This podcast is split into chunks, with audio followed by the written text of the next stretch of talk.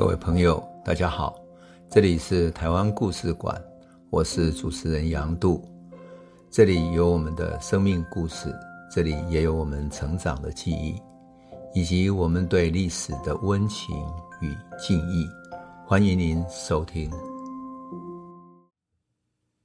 各位朋友，大家好，我们讲到简吉出狱了，然后农民组合受到各种压制，那怎么办呢？他重新领导。农民组合的干部，然后集结起来，发出各种指令。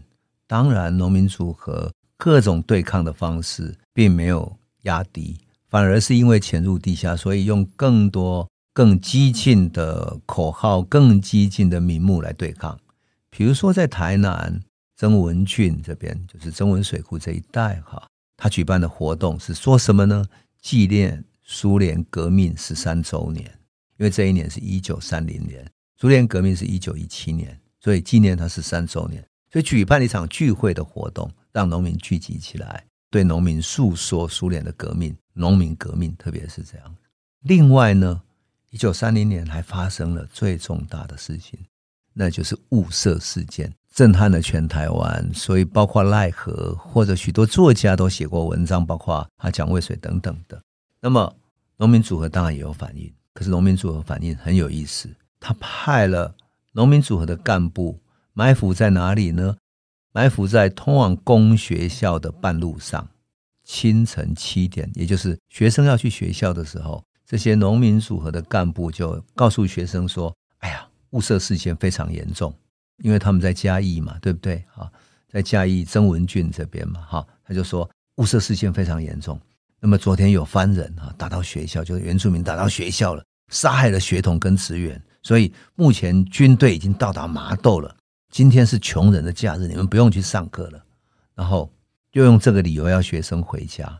想不到这些话一传到学校之后，学生非常紧张。八点左右，个个都收拾书包，准备要逃回家去了。学校教职员大惊失色，问到理由，学生说：“不是说昨天晚上有生番来袭击吗？有危险啊！雾社事件很危险，他们已经攻下山来了。”很多学生其实不知道怎么一回事，可是他就是要制造一种罢课的事情，一种事实就是制造罢课的现实出来。而且有一些学生为了要举行罢课，就说啊，我的父兄被军队征集要出发了，所以我要回家送行等等。就这样子，偶尔举办这种所谓的野猫式的罢课，或者野猫是用用谣言、用谣传等等的去干扰当地的社会治安。那当然，很多军警也会有很多活动来发生镇压哈，像比如说屏东有台湾制糖株式会社跟佃农有争议的时候，农民组合全面去支援，但是事实上日本的警察也全面来镇压。那屏东也曾经在盐埔，其实就是很乡下的地方哈，农民在捆香蕉的附近呢，捆状那个香蕉附近的所在地呢，因为我们都知道，因为香蕉要捆起来，然后才能够运到城市里头去出售嘛，哈。在捆香蕉的这个那个大的厂子里面，曾经举办过一场农民的聚会。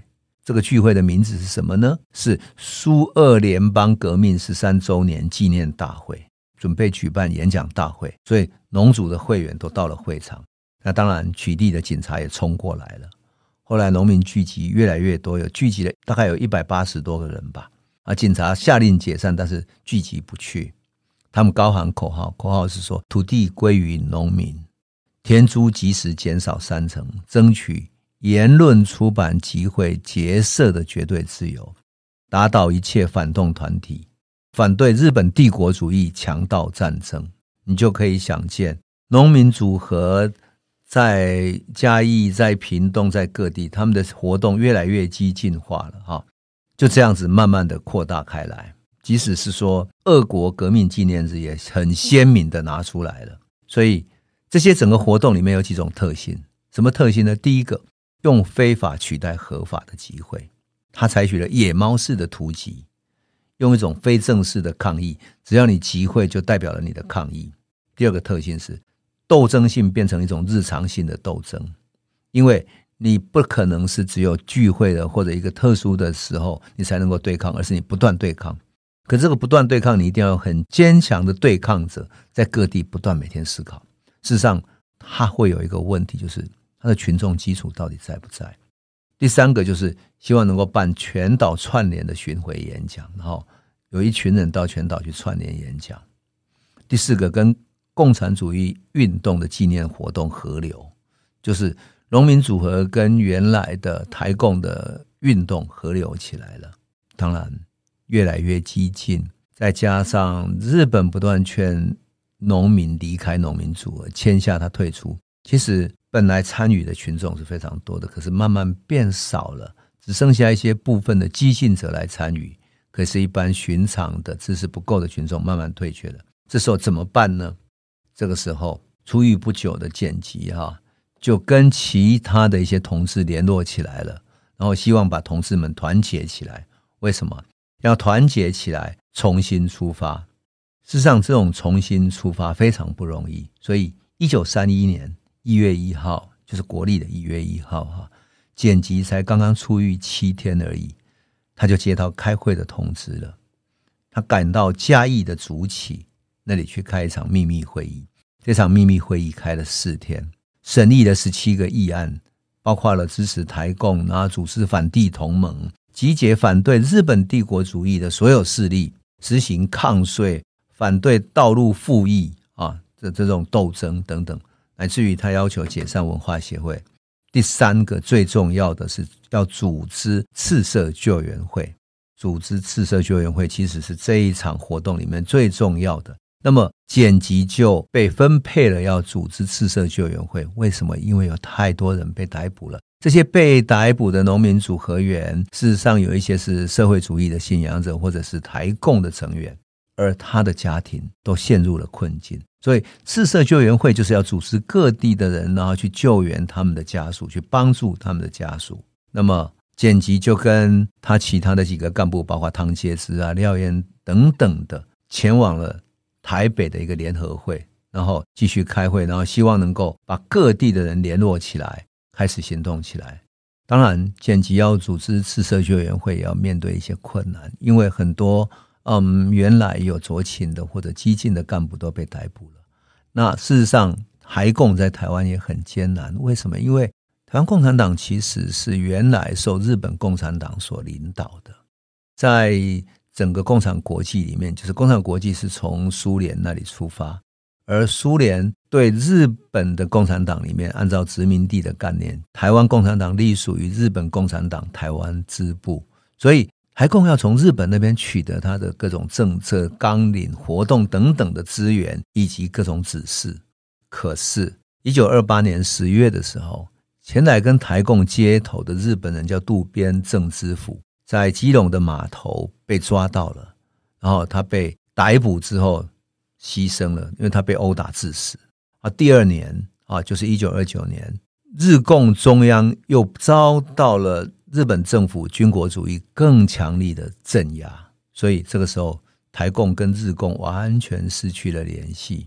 那鉴于这样的一个形势，哈，共产国际就苏联那边哈，执行委员是一个中共的地下党的一个负责，叫瞿秋白。瞿秋白主持下的一个东方局，好，就决定说他们来跟台共联系起来，重新组织了一个新的台共的。领导者一个领导的班子，然后希望跟台湾的台共联系起来。可是事实上，简吉他也很难跟这边联系起来了，因为事实上台共这边呢，就在这个过程中产生了一些混乱啊。产生混乱里面，当然特别是日共、中共等等，在这个转接过程中，内部又分裂成为两派。一派呢是跟国际书局，就是谢雪红这边连接在一起的，那属于国际书局派的；另外一派呢，就属于。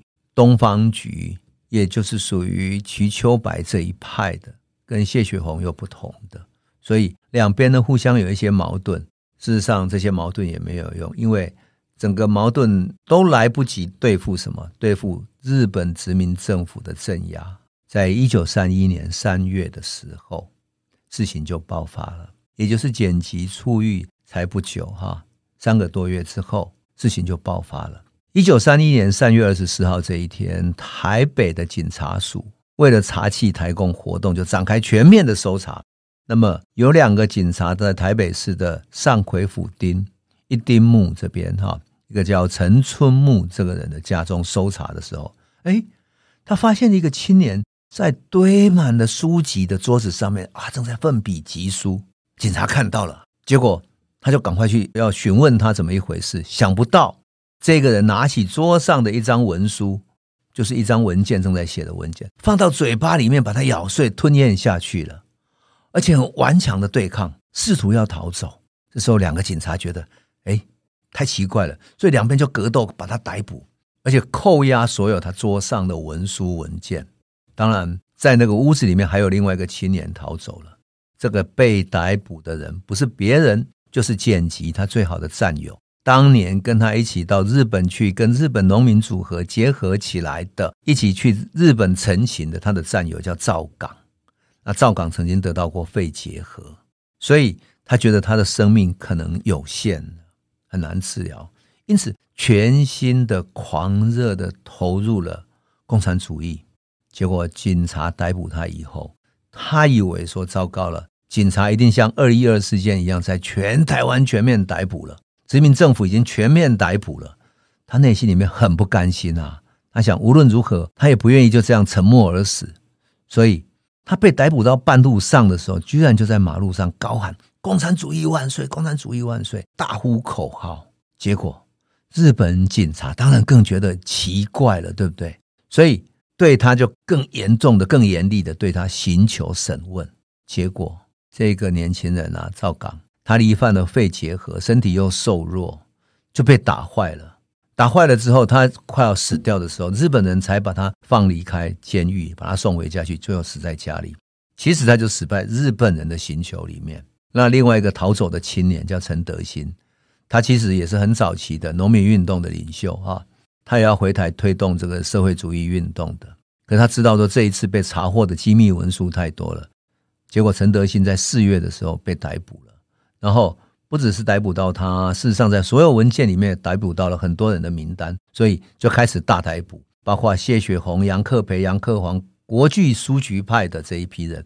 来自于东方局这一派的哈等等的，包括了王万德、萧来福、潘清信、简娥等等的，简娥也是其中的一个啊。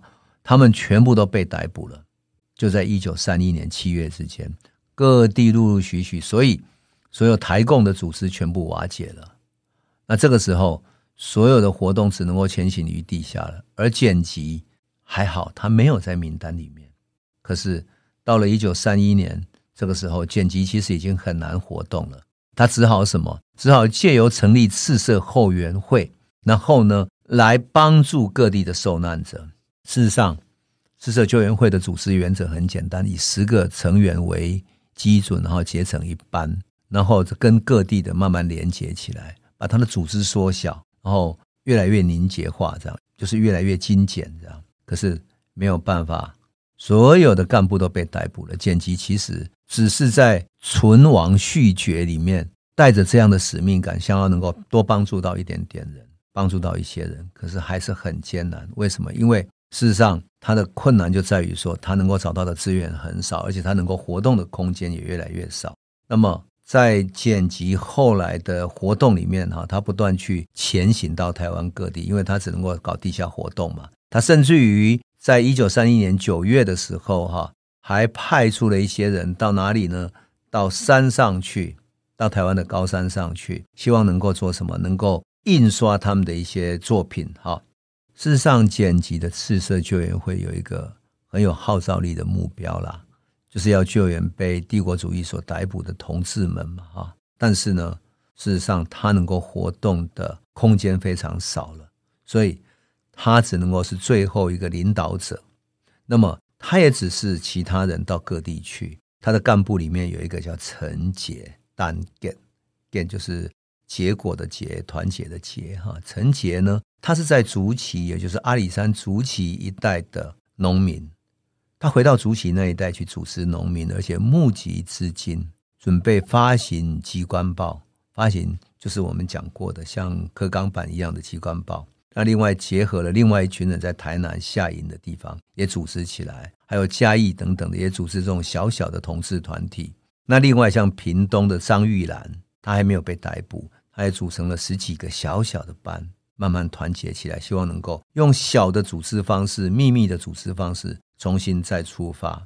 可是最终他们还是被破获了。为什么？因为他们要开始印刷一些像机关报啊，或者说对农民宣传的三字集、二字集等等的，结果就被破获了。哈，那么在日本破获台湾赤色救援会的特刊里面，哈，他曾经写到了这么一个非常特殊的一个破获的过程。哈，在日本警方所刊出的《台南新报》上面有一篇文章，哈。叫做台湾赤色救援会号外特刊，哈，他曾经总结了他们破获赤色救援会的过程。那么他点出了什么赤色救援会的一种特性？什么特性呢？他说，本事件之特殊性在于，一反以往被检肃之台湾共产党事件，这一次大部分为下层农民，也就是其组织层级较前者的知识分子。比较起来，他们的理论水准极低，是由社会主义、共产主义等主义主张之理论观察来看时，令人有不足以恐惧之感。就这些人是很底层的农民，他们不是因为理论来参加的。但是日本的警察写得很清楚，他说：“但是他们单纯无知、愚昧之大众，反而容易做出无批判性之轻举妄动。”而佐以民族意识之强调，并具锐利之执行力，与以往知识分子层级比较，增加了许多暴动化之危险性。什么意思呢？也就是赤色救援会，事实上，他面对的一个最大的困境是，很多知识分子。包括了救台共的这些知识分子都被逮捕了，而检级事实上结合了他剩下的干部，深入到农村的最底层，真正要号召底层的群众起来，而且要加强宣传跟训练。那么要怎么宣传、怎么训练呢？那就需要用最简单的文字，那就是剪辑。他们希望能够印刷二字集、三字集，能够号召群众这种文字，然后号召群众起来对抗他们，对抗日本。这个就是他最后的一场作战了，最后一场决战了。